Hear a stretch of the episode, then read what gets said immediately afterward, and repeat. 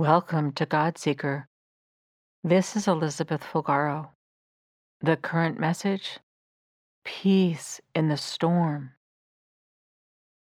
One of the promises that comes along with the choice to believe in God and follow Him is the idea that He will give you inner peace. By that is not meant some peace you will yourself to have but an inner peace supplied by God in a supernatural way.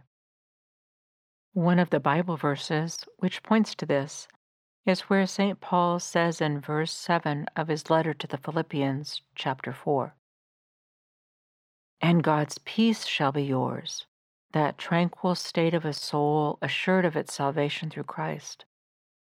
And so, fearing nothing from God, and being content in its earthly lot of whatever sort that is, that peace, which transcends all understanding, shall garrison and mount guard over your hearts and minds in Christ Jesus. Inner peace is a sought after commodity. It can be difficult to find in our uncertain lifetimes. Life has always been uncertain, and this can be a natural source of impactful anxiety, and worry, which are the opposite of inner peace. As a human being with limited foresight, you cannot know the future. You cannot know what problems will come. You cannot figure out how you will get through these or know what will have happened to you and those you love between now and the time the problems resolve. Peace. Peace in life's storms.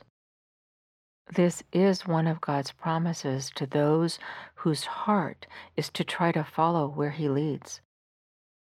What is this peace like? And how do you get it? Peace from God is not something you decide to have. It is not self willed. Peace from God is one of His gifts, especially in life's storms. Let's take a look at the scripture again in Philippians chapter 4. In fact, let's read the verses around it so we understand a little more what St. Paul is trying to teach his readers about God. Let's listen for God's message through Philippians chapter 4, verses 4 through 9. Rejoice in the Lord always. Delight, gladden yourselves in him. Again, I say rejoice. Let all men know and perceive and recognize your unselfishness, your considerateness, your forbearing spirit. The Lord is near, He is coming soon.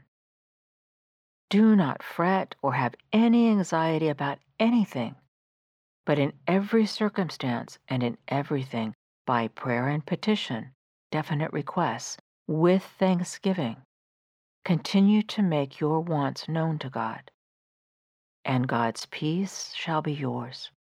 That tranquil state of a soul assured of its salvation through Christ, and so fearing nothing from God and being content with its earthly lot of whatever sort that is, that peace, which transcends all understanding, shall garrison and mount guard over your hearts and minds in Christ Jesus.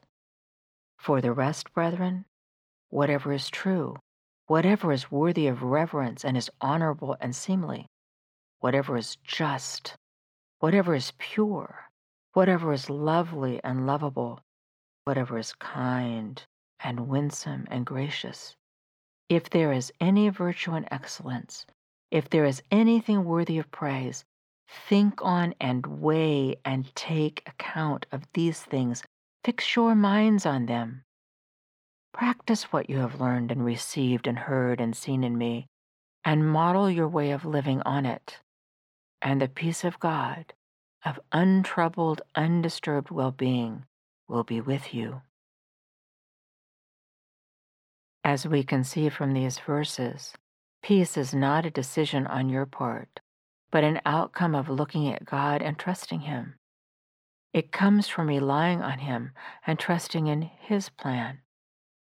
It comes from knowing that He is with you in suffering, that He will not let any of your suffering go to waste, and that by keeping your thoughts on Him, It will help you stand unwavering, solid, and firm in life's storms.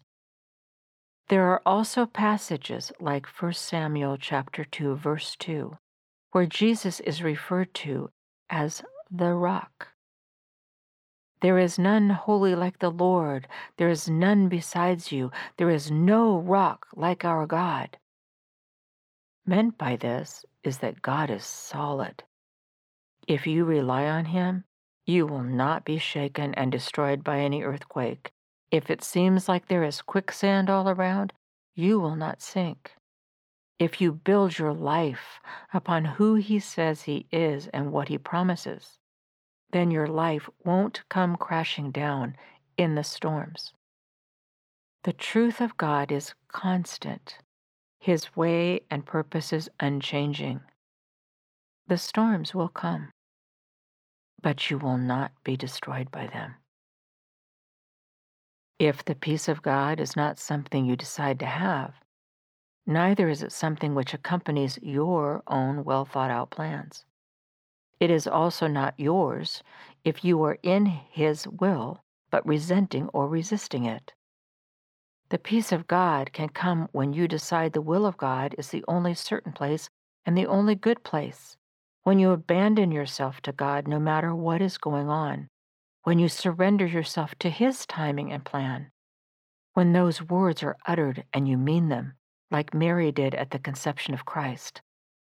Lord, not my will, but yours. The words from Paul in Philippians help us understand how to ready our hearts to receive this peace. Be in the moment. Focus on listening for what Holy Spirit wants you to do or not to do now. Be mindful of your thoughts. It is just as easy to think about the good as to worry about the bad, and much more productive and healthful for you. To trust in God is the opposite of fear. To trust in God is to rely on Him, even though He definitely does not guarantee your hoped for results, but His. That there will be pain, sorrow, disappointment, and unjust treatment but there will also be God. When we choose to let go of all to which we so desperately cling, be in the moment with God, rejoicing in His overriding purposes and seeking to walk out His will for this moment, then His peace is there. It floods in, it wells up from inside.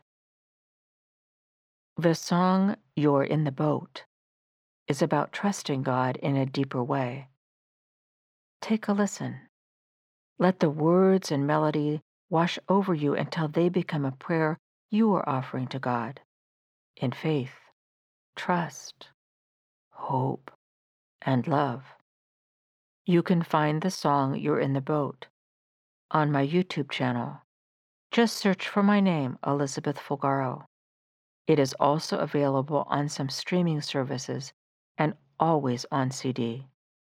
Let's conclude with a scripture, a verse from the Bible. Isaiah chapter 26, verse 3.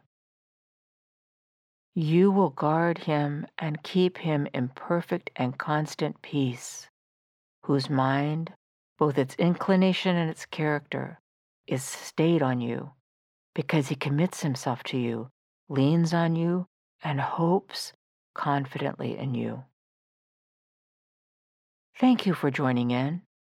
This message was sponsored by Eagles Nest Foundation. Until next time, this is Elizabeth Fulgaro. I am praying for you. Listen to the song, You're in the Boat, and keep seeking God.